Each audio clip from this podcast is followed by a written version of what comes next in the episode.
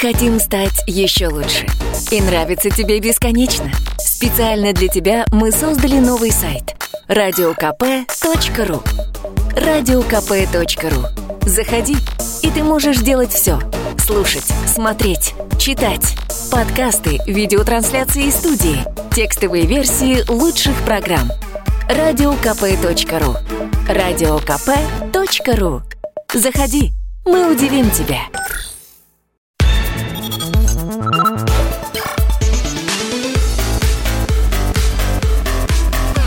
Программа «Главное вовремя».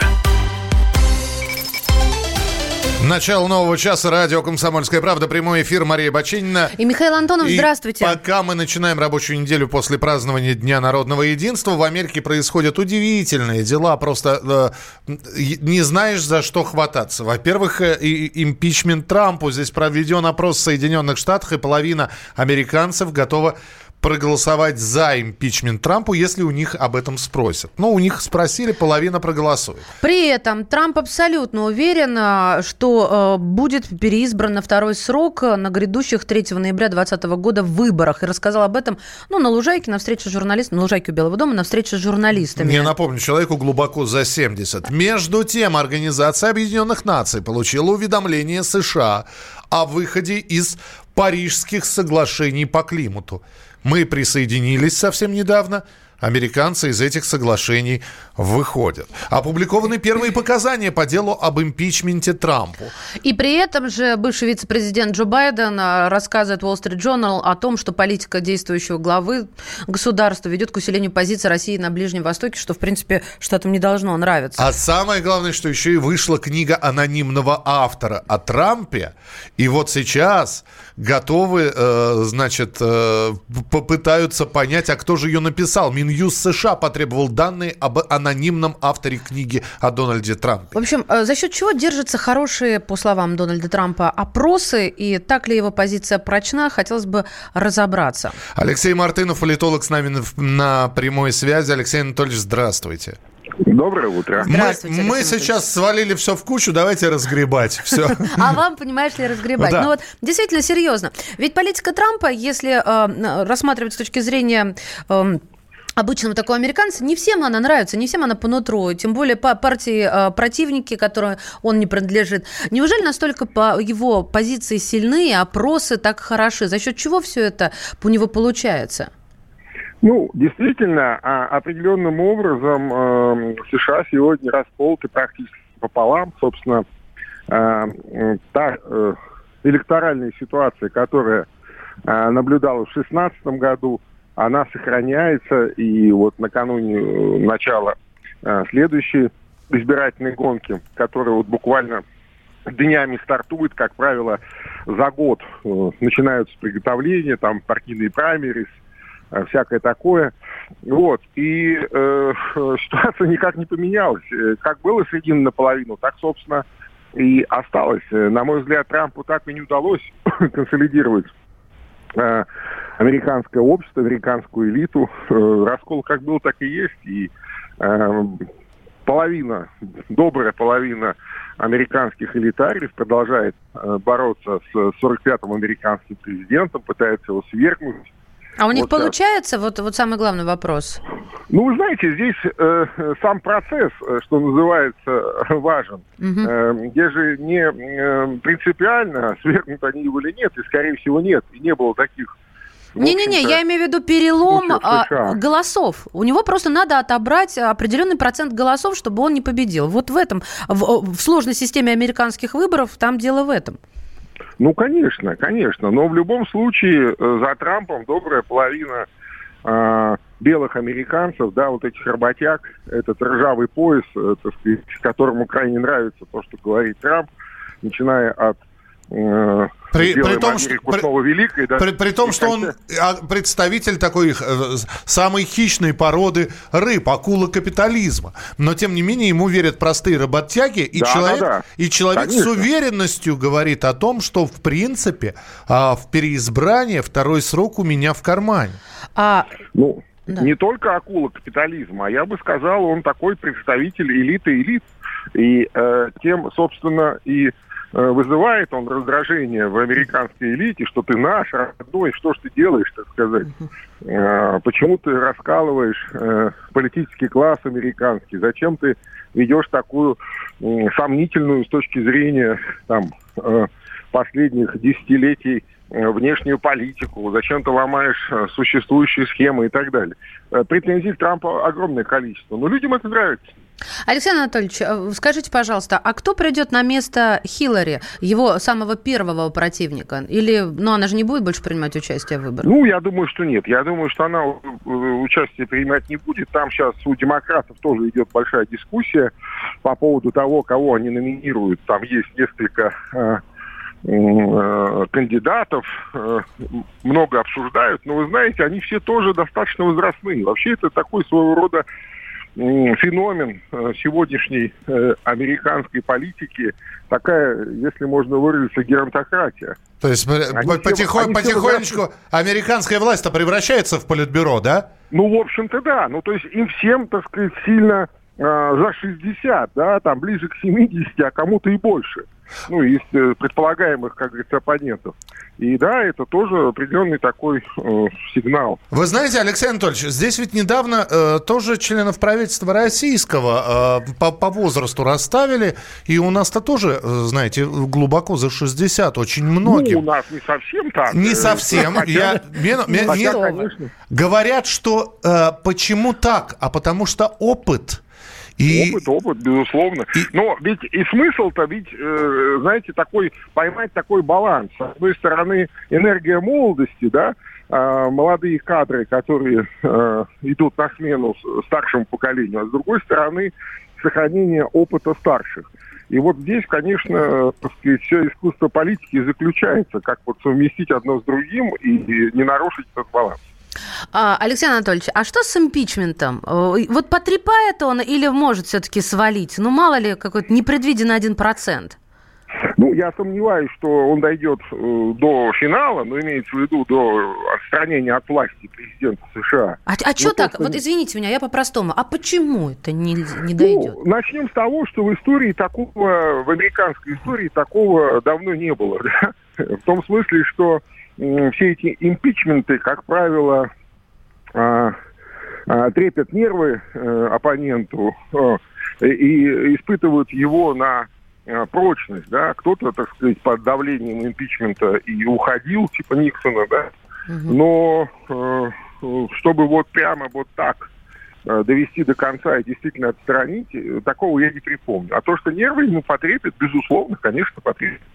Принято, да. Спасибо большое. С нами на прямой связи был Алексей Мартынов, политолог. Э, ну и продолжим, да. Да, я просто хотела закончить эту тему импичмента тем, что э, можно держать руку на пульсе, потому что стенограмма дачи показаний свидетелями по делу об импичменте США, президента США Дональда Трампа могут быть опубликованы в течение ближайших пяти дней, сообщается телеканал CBS.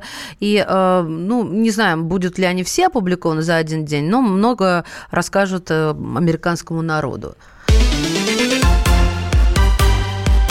Здесь нам пишут, вы разведчиков поздравьте с праздником. Действительно, сегодня день военного разведчика. Поэтому мы поздравляем с праздником. Мы, вы знаете, кого мы поздравляем с праздником. И всех остальных Нет, тоже. Провели же опрос. Да, почти да. половина россиян назвали любимых разведчиков. И фильмы про разведчиков назвали. Э, самый, самый любимый, 43%, это 17 мгновений весны. Э, фильм Татьяны Леозновой про Э, от фон Штирлица, он же Максим Максимович Исаев. Чаще всего эту картину называли респонденты в возрасте 45-59 лет, реже всего 18-24-летние. Оно и понятно почему. На втором месте среди любимых фильмов о разведчиков у россиян «Щит и меч».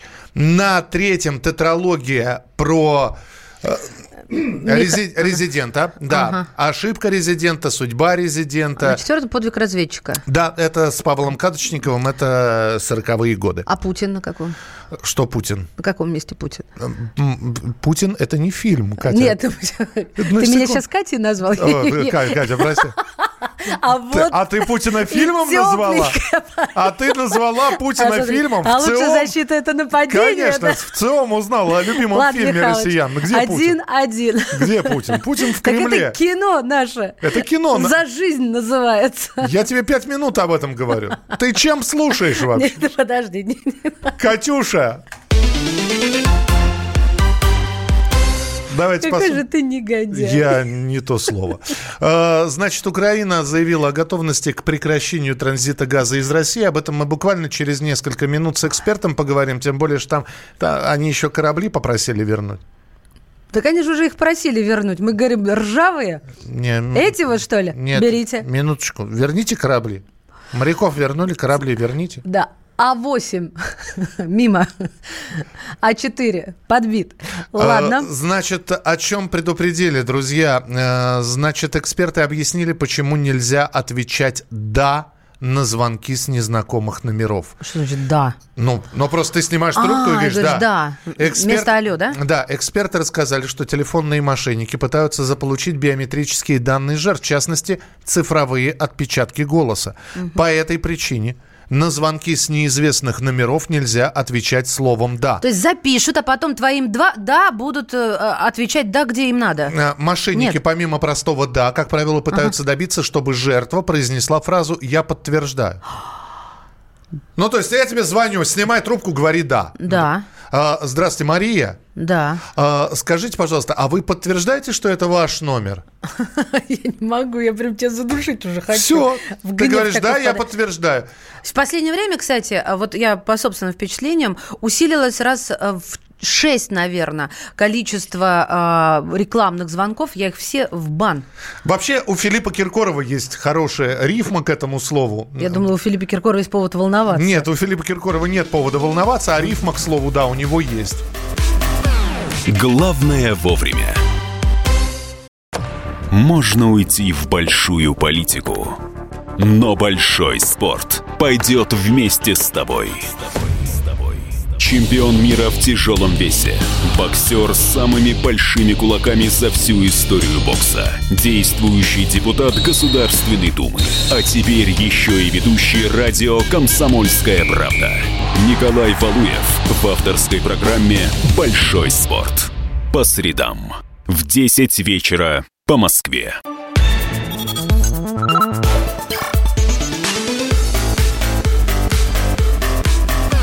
Программа «Главное вовремя».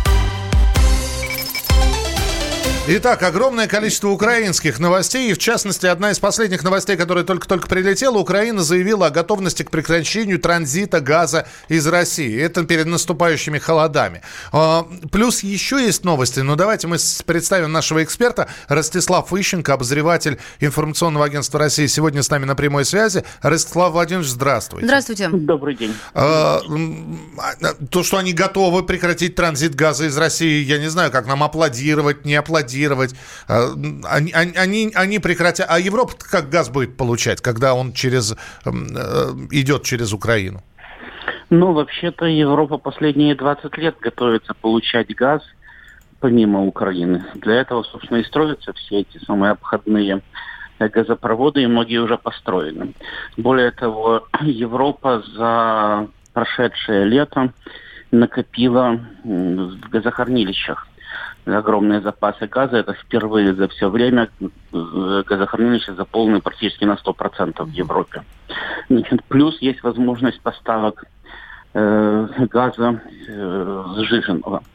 То есть, в принципе, Европа не помрет, да я думаю, что и Украина тоже не помрет, значит, без этого самого, без транзита. Просто помрет газотранспортная система Украины, но она и так э, последние годы живет на последнем издыхании. М, а, Ростислав Владимирович, то есть они накопили, но это же все-таки не бесконечно, а когда-то закончится и снова понадобится правда. оживить эту артерию. Ну, и, и самая зима-то тоже не бесконечна. Зима уже близко, да, мы это Нет, слышали. я говорю, что зима не бесконечная. А, она тоже когда-нибудь да-да-да. закончится, да, наступит лето. Насколько хватит газе- этих запасов? газе уменьшится.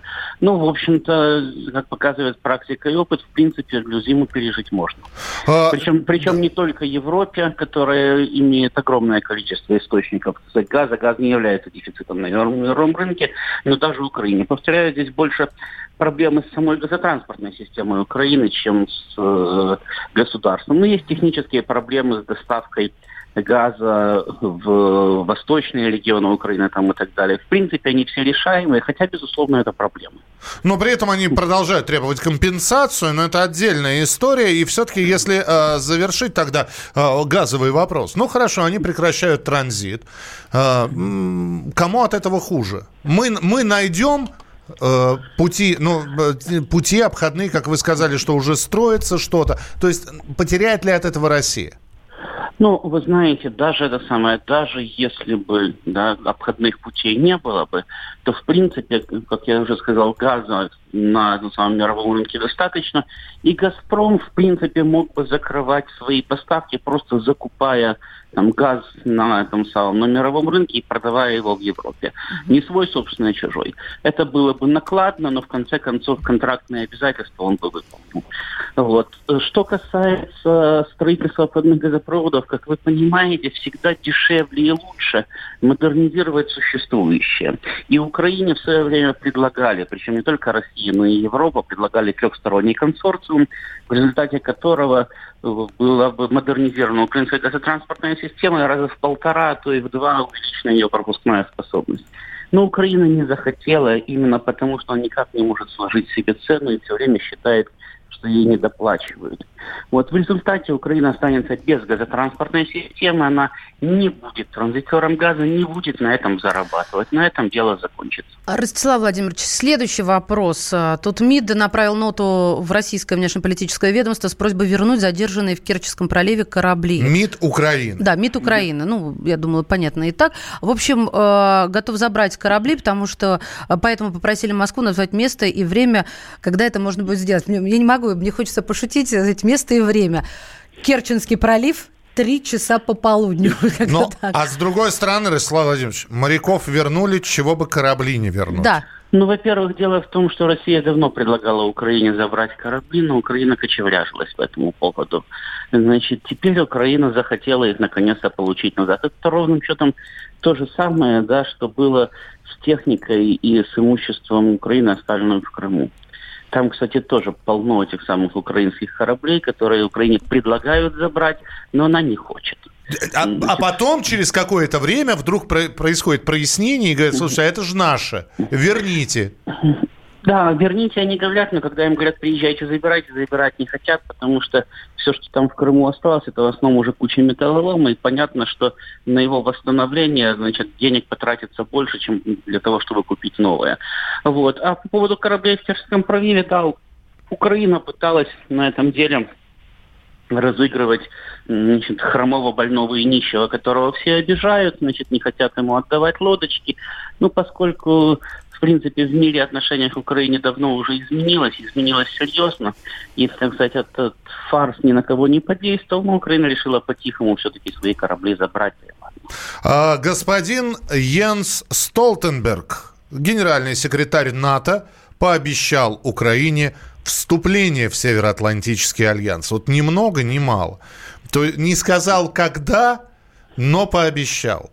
Вот опять же, это э, сейчас э, новый президент, новая украинская власть такие авансы получает? Или действительно это абсолютно реально, что Украина станет новым членом Североатлантического альянса?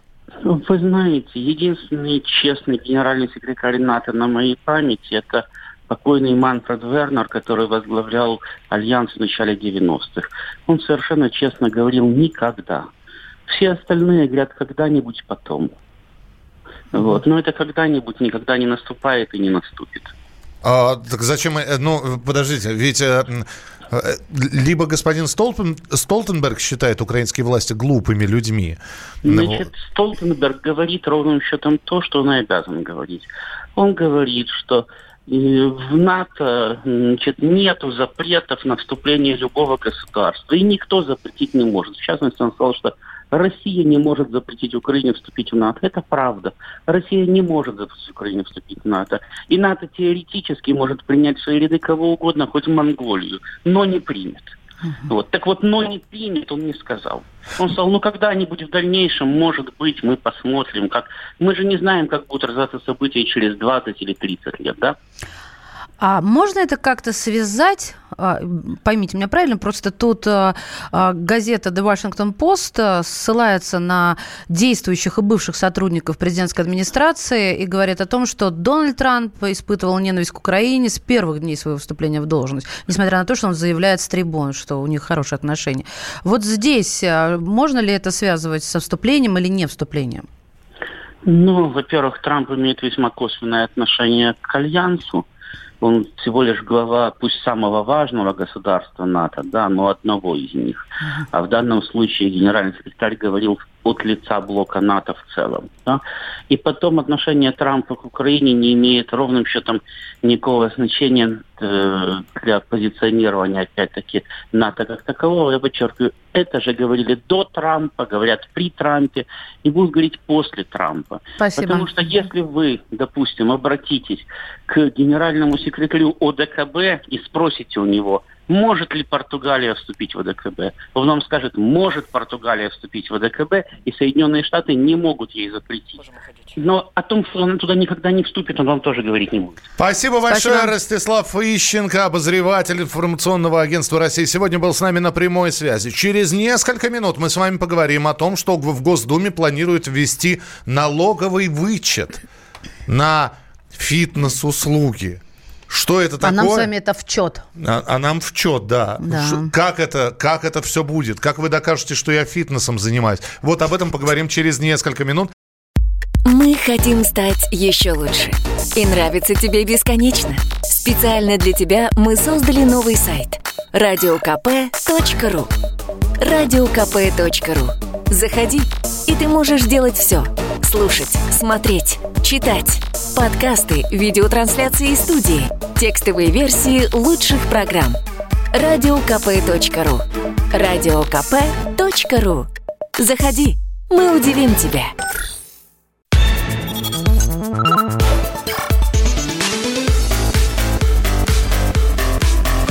Программа «Главное вовремя». Три, четыре. Раз, два, три, четыре. Левой, левой. Плечи расправьте. Раз, два, три, четыре. Смотрите вперед. Раз, два, три, четыре. Да, вперед мы смотрим. Вы понимаете, здесь ведь не просто так это все э, раз, два, три, четыре, три, четыре, раз, два.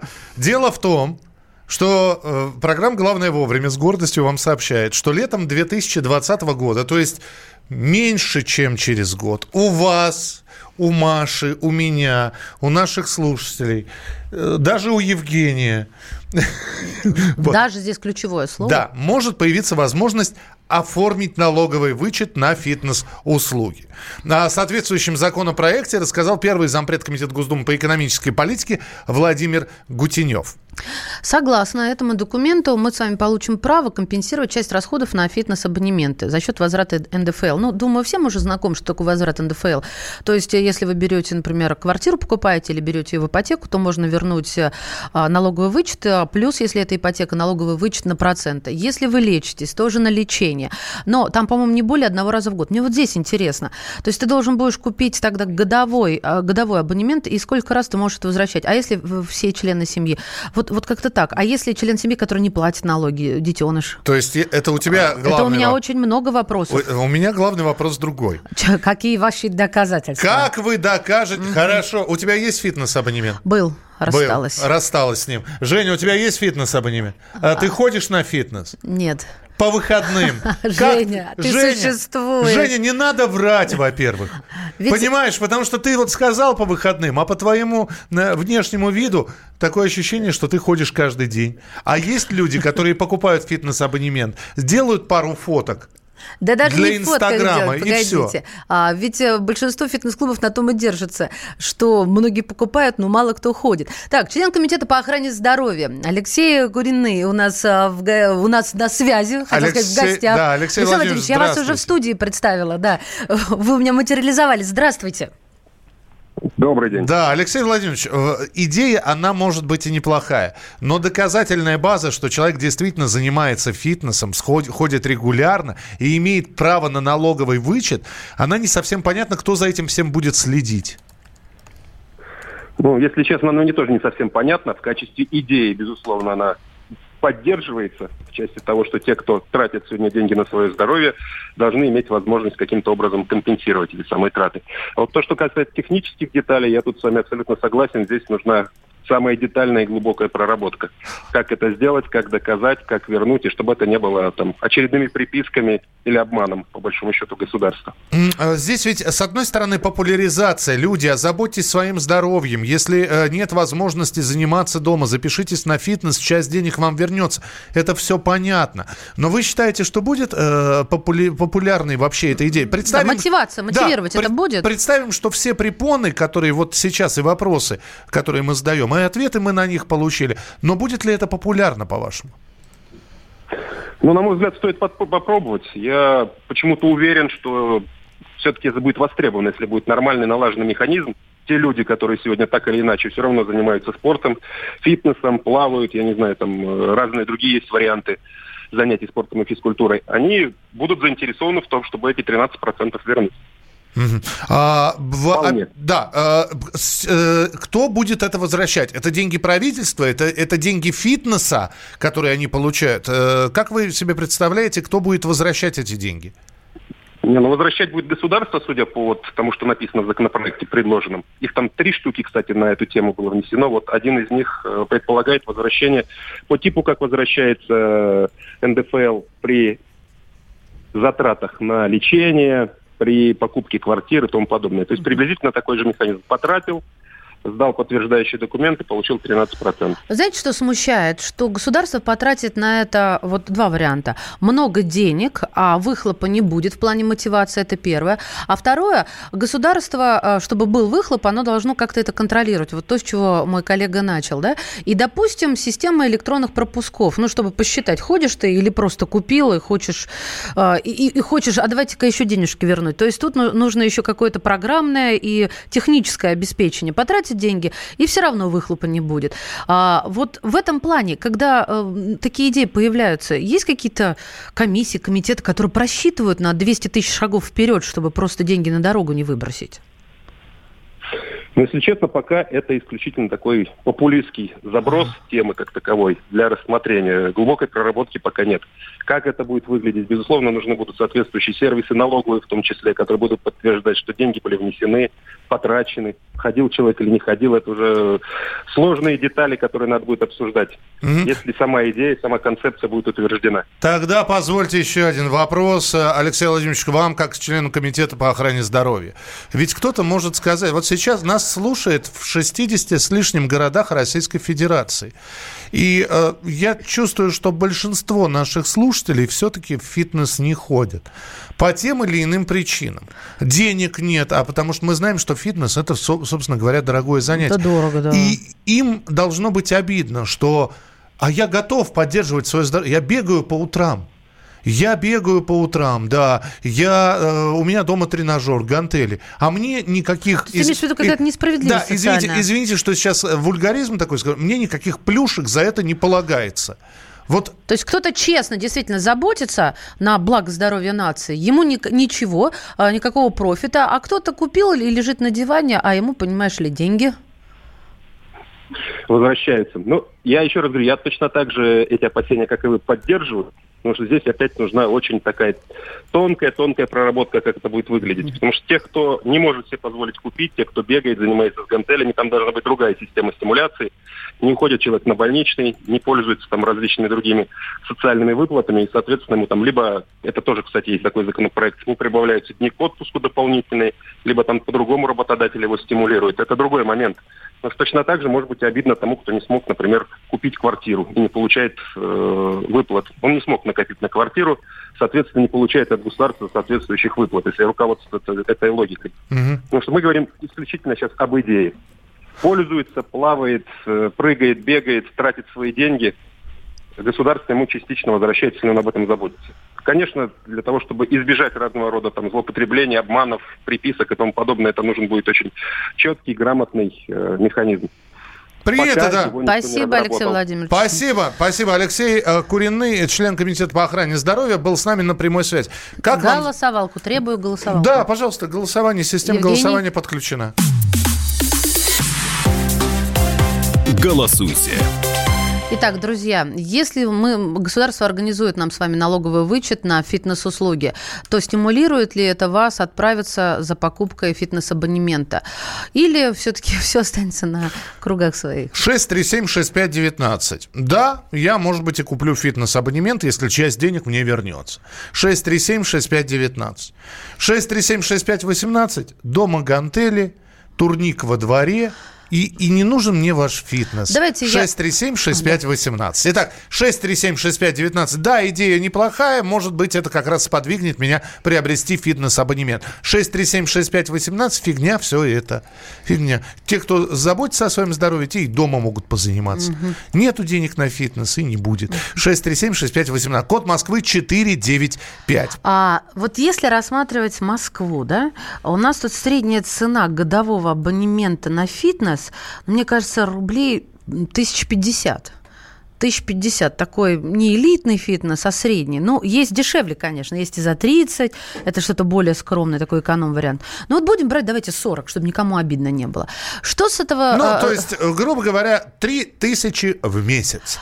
А, Три. Вот. Ну как? Как? Нет, там единоразово надо заплатить, Миша. Неважно. Я говорю, я говорю, как если... неважно. Подожди, подожди. Если разделить все. Если это... разделить, то да. Но зачем делить, когда вот тебя за раз хотят э, эту сумму? Я понимаю. То есть, хоть ты... то есть вы отдаете 40, но при этом в голове держите, что примерно вы платите по 3000 рублей в месяц за право заниматься спортом. Это, это не работающий маркетинговый инструмент, потому что вы не доположишь за раз 40 тысяч, а где их взять? Так вот, максимальный вычет с этих 40, 50, 100 150 составит 15 600 рублей. Все. Вот, то есть вы на 15 600 заплатите меньше. Это но, максимум. Ну, хорошо, 40 он стоит. Угу. Ты платишь на 15 меньше, и у тебя фитнес обходится в 25 рублей. 25 тысяч рублей, что, опять же, разделить на 12, ты получаешь, что ты платишь по ты 2 тысячи. Зачем ты делишь на 12, я не понимаю. Ну, потому что ты же покупаешь мне годовой. Этого, но мне от этого ни тепло, ни холодно. Что там на 12 мы делим или не делим.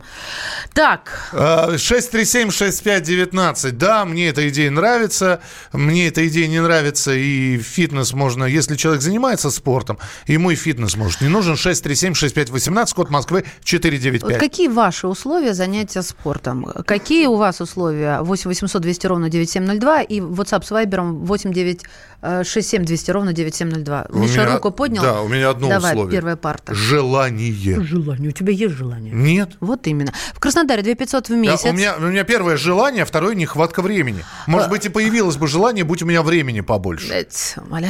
Это отмаза, как говорят в народе. Краснодар 2500 в месяц, дома гантели и турник тоже дома, было бы желание. Если человек любит спорт, ему не нужны фитнес-залы. Дальше от Валерия. За 50 тысяч я сам куплю тренажер. Ребят, ну я Москву привела в пример, потому что здесь живу. Накинулись! Накинулись! О. Меня не подвинет, и без этого гряда хватает и вообще. Деньги пущай дадут на лесопед. Итоги голосования. Жили мы без этого фитнеса и обойдемся без этих фитнесов. 96%. 4%, 4% идея о, о возвращении части денег за абонемент показалась симпатичной. Главное вовремя. Накал страстей на радио «Комсомольская правда». Здесь что, здесь нельзя не сказать, что папа богатый. Ну, Министерство газовой промышленности, я знаю, как гуляли. Снимали пароходы. Ну, скажи, я... только Нет, без я плохих считаю. слов. Если у нас такая история, что даже безобидное детское песенное шоу вкладывает кирпичик в создание революционной ситуации, ну, все встало в один ряд вот с этим плюнули просто в лицо. Совершенно. Андрей и Юлия Норкины. По будням в 9 вечера в программе «Простыми словами». Хорошо, будем иметь это в виду.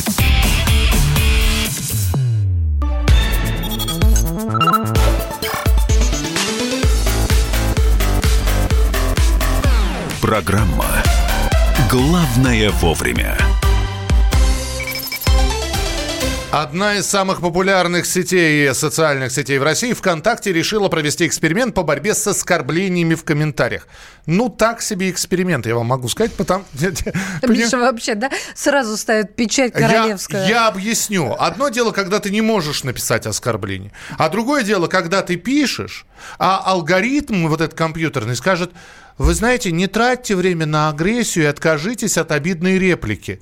То есть а, а, я с алгоритмом спорить не буду, поэтому я его просто посылаю и все равно отправляю оскорбительную реплику. Это, это называется борьба с оскорблением. Либо, я не совсем понимаю, либо алгоритм не пропустит мое оскорбление. Ну хорошо, я заменю э, какие-то нехорошие слова на более-менее удобоваримые слова. С нами на прямой связи Максим Кононенко, журналист, публицист, э, блогер. Максим, здравствуйте, приветствуем вас. Здравствуйте, здравствуйте. Макс, Максим, никакой алгоритм, не, э, в общем, лучше человеческих рук не почистит оскорбительные комментарии. Но так как вы ведете огромное количество и вели, и начиная с ЖЖ, вот как вы боретесь с оскорбительными комментариями? Вы сразу в бан человека отправляете, трете его? Ну, у меня толстая кожа. Я, как вы справедливо заметили, давно как бы в этом болоте. И не с времен ЖЖ, а с 1995 года. Поэтому я, э, у меня иммунитет. А, вот так. Но вот. вообще... Пишите, но вообще, что хотите, да. Вообще я тоже делал попытки такой борьбы. Вот, э, ну, у меня там была гостевая книга на Владимир Владимирович Ру, э, где, в общем, Вообще, когда вы устраиваете какую-нибудь такую гостевую книгу, у вас там обязательно заводятся какие-то люди, о которых вы не имеете никакого понятия, которые начинают друг с другом вести какую-то совершенно непримиримую войну. И у меня тоже были попытки, ну, тупо фильтровать по корням. Получались э, смешные вещи, например, э, не проходило слово «небо». Вот.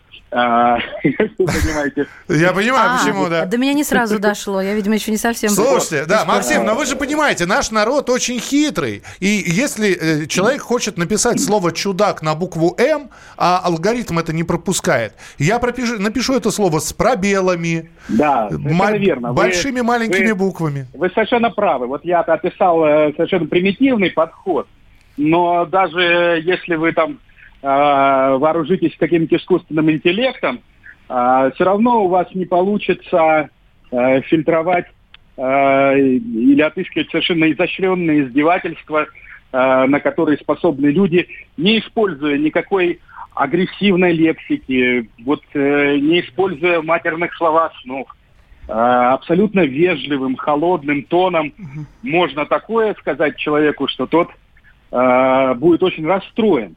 Вот, поэтому, конечно, э, мне кажется, что дело это э, довольно бесперспективное. Многие пытались, ни у кого не получилось. Больше того, больше того, я не очень понимаю, а зачем. Ведь э, пусть лучше человек свою агрессию выплескивает э, вот там, э, чем он э, пойдет ее выплескивать на улицу. И вообще говоря, вот это психотерапевтическое а, значение а, социальных сетей и общения в интернете, оно сильно недооценено. Мне кажется, что а, пусть, пусть они там пишут, что хотят, Главное, чтобы это не доводило людей до самоубийства. Ну, правильно. И ну, знаете, как да. говорят, э, срач поднимает в топы э, сообщения. Ну, а почему нет? Вот это есть такой метод поднимать в топы. А на какие, по каким критериям поднимать в по топы? Количеству. Не, выбери, не по качеству, а по не количеству. Выбери, какой не выбери критерий, э, все равно он будет дурацкий. Вот. Поэтому, ну, как так сложилось, э, пусть э, люди общаются, как они привыкли. Надо сказать, что сейчас агрессии в интернете гораздо меньше, э, чем было э, 25 лет назад. Вот просто мне поверьте. Да, да причем тогда эта агрессия совершенно изощренная исходила от людей а, академических кругов, потому что тогда в интернете были в основном они. Да. Вот. Какой там царил пещерный антисемитизм, представить не можете. Да, сейчас, сейчас сразу же отличаешь, да, интеллигенцию, да, а интернет от мамкиных экспертов, это понятно. Да, а сейчас все это на виду, поэтому люди себя больше гораздо сдерживает, чем тогда. Спасибо, Максим, спасибо, что спасибо. были с нами. Итак, э, в, в порядке экспериментов ВКонтакте попробует бороться с оскорблениями в комментариях. С твоим-то отношением надо было сказать не в порядке эксперимента, а в порядке бреда. Мой алгоритм уже от тебя одно слово не пропустил, поэтому Максим Кононенко, журналист и публицист, был у нас в эфире. Мария Баченина. Михаил Антонов. Прощаемся до завтра. Завтра с 11 до... С 11? С 11. Да ты можешь и к 11 прийти. Я Мы будем с... скучать, Михалыч. С 8 до 11 что. по московскому времени. Программа «Главное вовремя». Не болейте, не скучайте. Пока. Пока. Мы хотим стать еще лучше. И нравится тебе бесконечно. Специально для тебя мы создали новый сайт. радиокп.ру радиокп.ру Заходи, и ты можешь делать все. Слушать, смотреть, читать. Подкасты, видеотрансляции студии, текстовые версии лучших программ. радиокп.ру Радиокп.ру Заходи, мы удивим тебя.